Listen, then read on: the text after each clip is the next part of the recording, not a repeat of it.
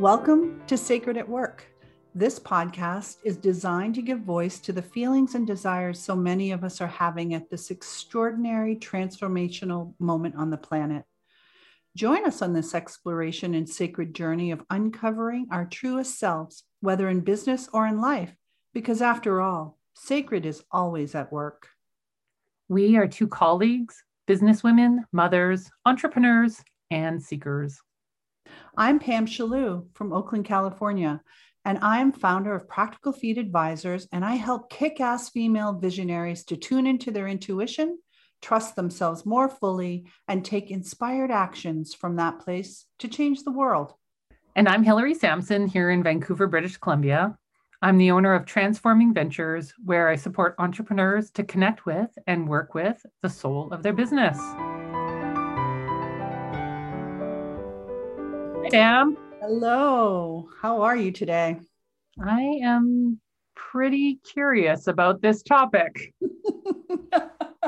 well, it's exciting. I wanted to start before we dive into the topic to really say thank you to so many people who have reached out and given us such good um, feedback and have offered different ideas for suggested topics and also you know one of the things i keep hearing is uh, an appreciation for us um, in providing clarity around some of the language we're using and the uh, specificity around the terms that you know may sometimes bring things up for folks around words like god and sacred and um, I, uh, I really appreciate hearing how this works for other people. So thank you to those of you who are listening. And you're right, Hillary, we've got a juicy topic today. And I think it's um, really current and relevant uh, for many of us. And we're going to dive into the perils of comparing ourselves with others. You know, I wish I could say that I never do this, but unfortunately, it shows up in my work and in my life a lot. If I could be a more patient mom like Susie, I would definitely not. And, you know, just last week, I had an experience where I participated in a global women's conference, which was really fantastic. But sadly, instead of being inspired and empowered by the amazing work that was being done, and really there was so much of it, my self critic went into overdrive with all these comparative thoughts and disempowering messages like, your work doesn't matter, Pam. You're not as fancy as they are. They're having a much bigger impact. And it went on and on. And, you know, the truth is, I let my ego go wild and I let it go wild for a while. But it didn't stop there. From there, I went into our favorite shame cycle that had me go down another rabbit hole, and it felt all too familiar. You know, luckily, as I continued to hone my skills for deep listening, for the tapping on my shoulders, for a brief moment, I heard this tiny whisper inside me say, Hey, what good is this comparing yourself doing for you? How is it supporting your work of empowering women leaders? How does this really make you feel? Like I literally had that voice in my head. And the last whisper stopped me in my tracks. This was making me feel lousy. And it made me feel, most importantly, disconnected disconnected from myself to other women who are doing extraordinary work in the world and to my purpose. And in that moment, I knew I had a choice and I could and must shift my inner critic and this dialogue. Enough comparing. How's it showing up in your life, Hillary? Oh, very, very similarly. Um, yeah, there's definitely a part of me that's a little bit irritated at you, Pam, for suggesting this topic, I have to admit. Uh, it, it's a tough subject for me to look at directly. Uh, it, it's definitely a poignant reminder that I have spent much of my life, way too much of my life, scanning the external environment, looking for how I stack up to others. You know, I create stories of being better than or not good enough. And set up all these rules for right and wrong and when i compare how i compare and how other people follow those rules and whether i'm living up to them or they're living up to them and like you it shows up everywhere um, i remember reading funny little article and it talked about parenting as a competitive sport wow. and i laughed very very uncomfortably because it is the last the last thing i want to be as a parent and yet there was some truth in it mm. and it made me sad mm-hmm. i compare my finances my career and of course as women uh, my physical appearance mm-hmm. it, it's just never ending and, and, as i was thinking about this topic I, i've just popped in my head there was this sex in the city episode and i think it was amanda and mm-hmm. she was feeling like a failure because all of her friends were married and she was single and you know that was the whole episode and then it, just at the end of the episode one of the married friends who she figured was judging her for her singlehood very nervously started joking about how she was married but she didn't have kids and felt like the world was judging her for not having kids and on and on and on it goes it just it, it doesn't matter our egos they love comparison because as you say it reinforces that myth that we are separate from each other that we are on our own to survive. And it's such a fundamental lie. Yeah. Because in the eyes of the divine, in the eyes of God, you cannot be better than me. I cannot be better than you. I am not more or less sacred or holy. I'm not more or less loved. There's literally no truth in comparison. It's all just a fabrication of our egoic mind um, and it just causes suffering and and i know you felt that too pam haven't you yeah it's that that is that's the case. Like we create our own suffering in many ways. You know what i'm learning about comparison is that it leads to resentment. And the tricky thing about that is that resentment can be towards others and often it can be towards myself. Mm-hmm. and that that is painful.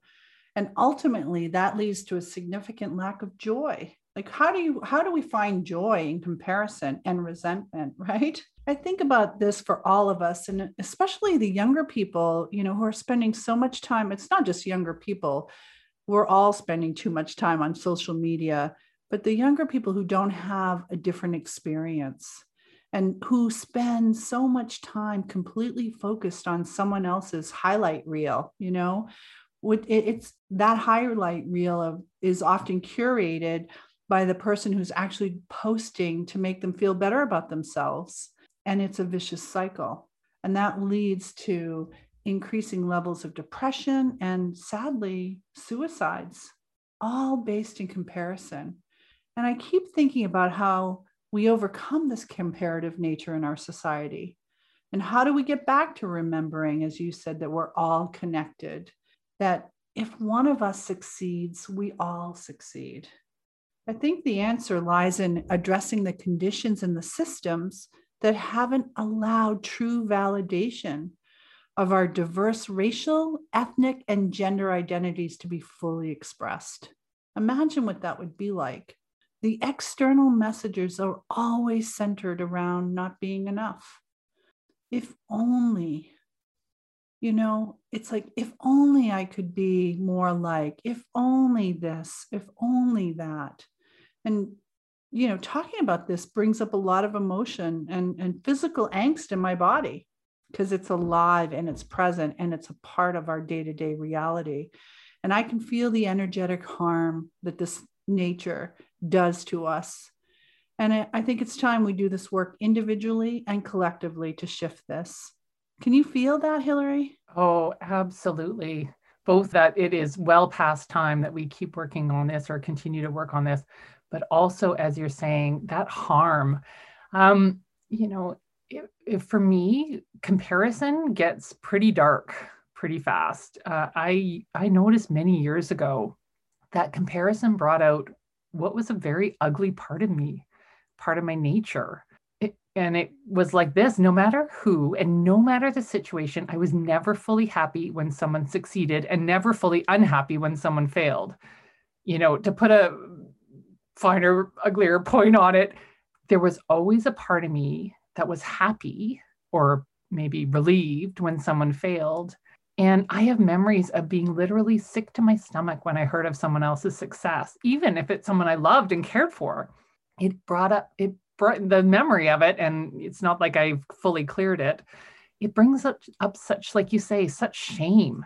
Mm-hmm. And when I drill down into where this is coming from, it's really more about fear than it is about judgment. We've been conditioned as humans and as women, especially, to believe that our ranking and our comparison in our tribe keeps us safe. Hmm. And the best of us are allowed to be married and safe in the community. Well, those that don't compare well, you know, they were marginalized, burned at the stake, violated, or even kicked out of the tribe.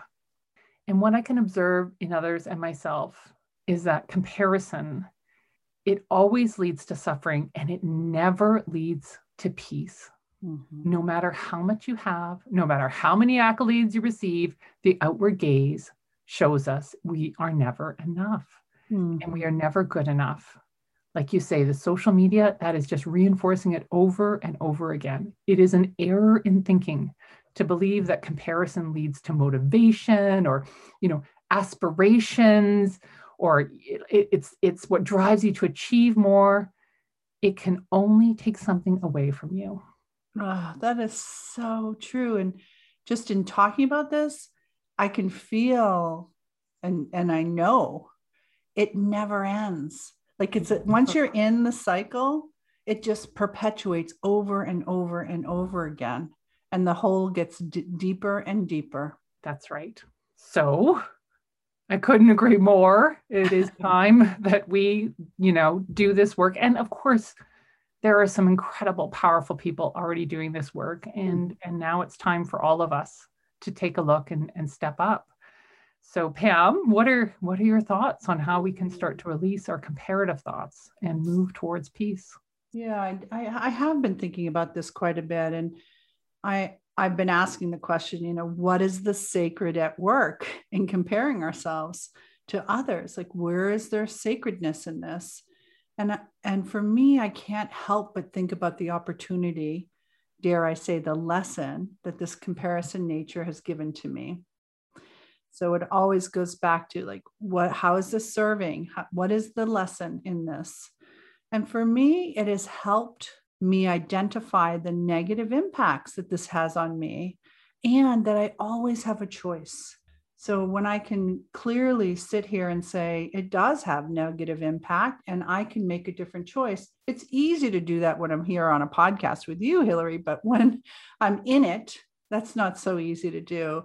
But talking about it and reinforcing that I know it's not right helps me to remember when I do go down that rabbit hole. It also helps me to um, really understand and remember what is uniquely mine to do, to be, or to say in the world.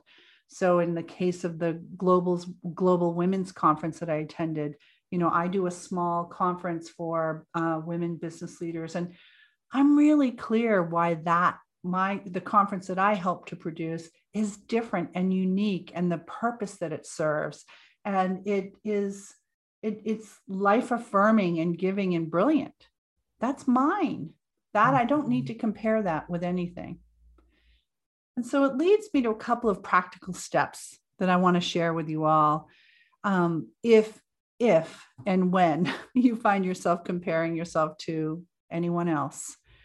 And the first thing i would offer is that i think it's critically important to reflect you know, whether on paper or in meditation, asking yourself the question what is my unique contribution to the world, to this situation? What is mine?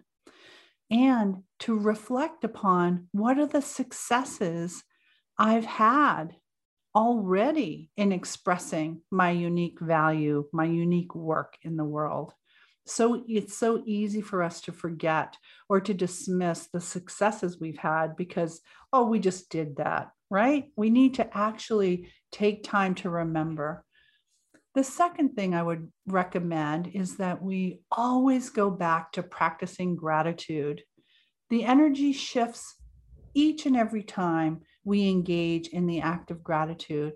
And it helps you to, to really focus on what you already have. And then the third I like to, to say is phone a friend. You know, it's like that game show. It's like, I need to call a friend.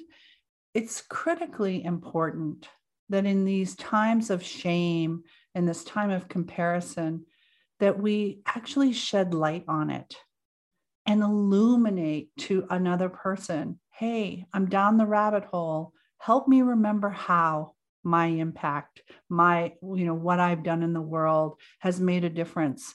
I can't see it right now. Ask for the reflection from someone you trust, someone who advises, and and help them help have them help you remember your uniqueness. And I guarantee you there are champions in your um, world that would be glad to share that with you. So, Hillary, tell me about how you think about the way to approach tools or some insights um, that you have for our listeners on this very gnarly topic. Yeah, thanks. I I love what you said, and and um, it, it reminds me that last point really reminds me um, of Brene Brown, where she talks about how shame cannot survive being spoken.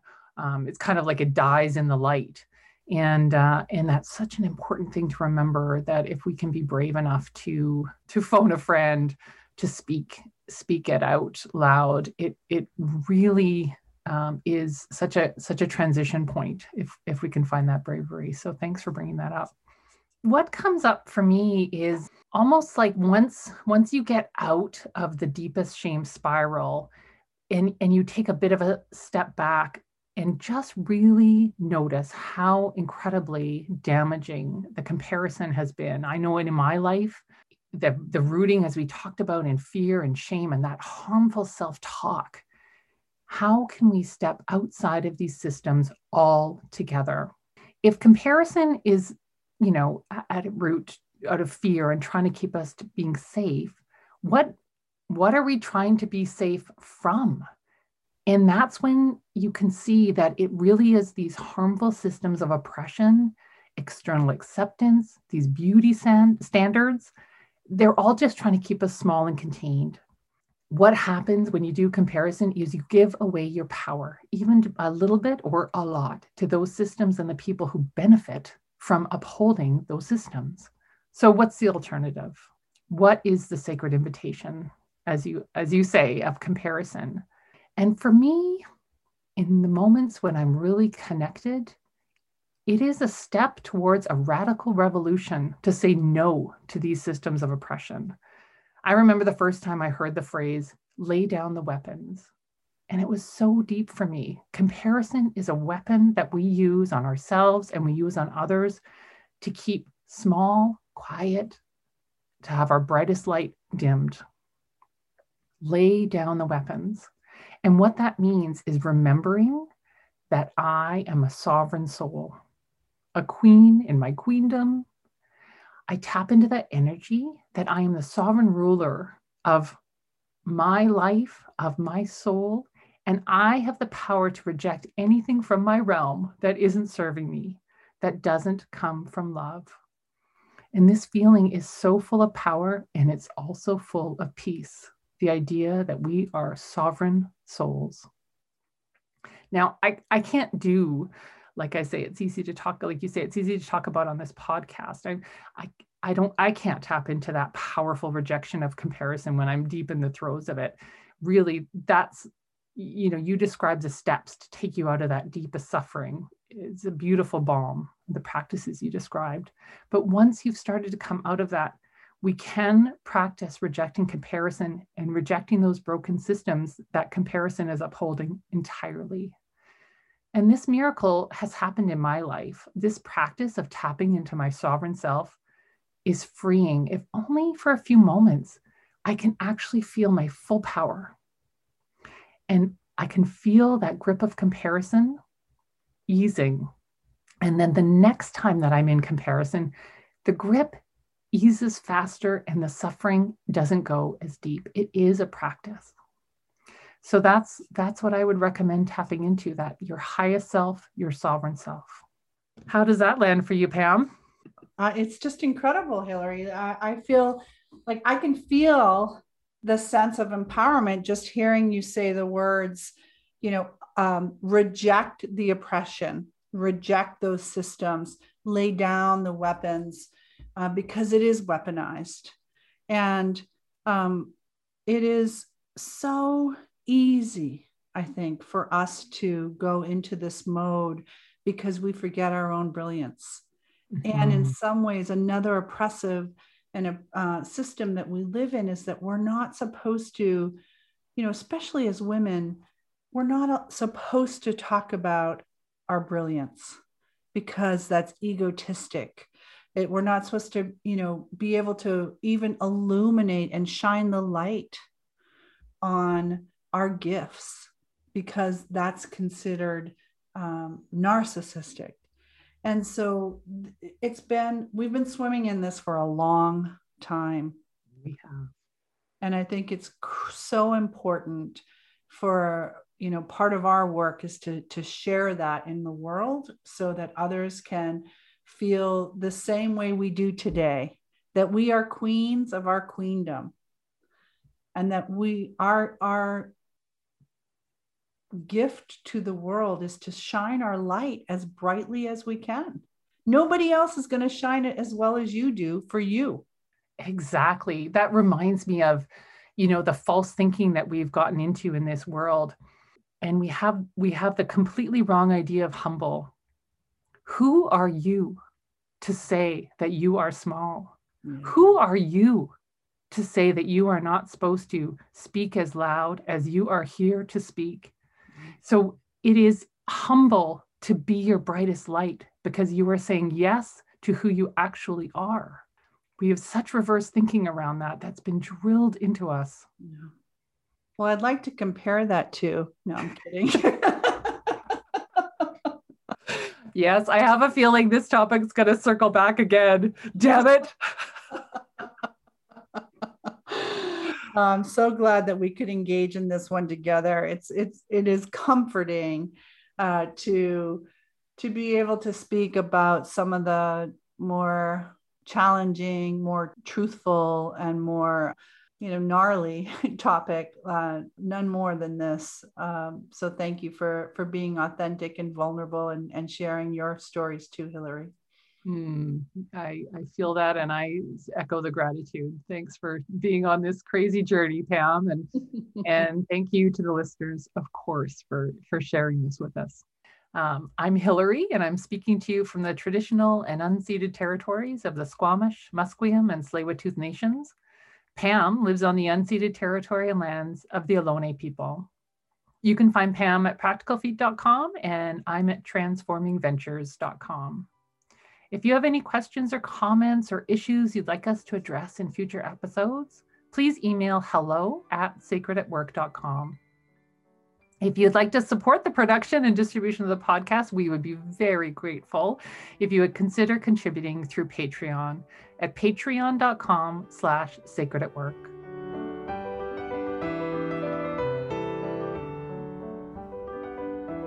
Our podcast is produced by Collins Mina. Our beautiful opening and closing music is composed and performed by Lorianne Speed.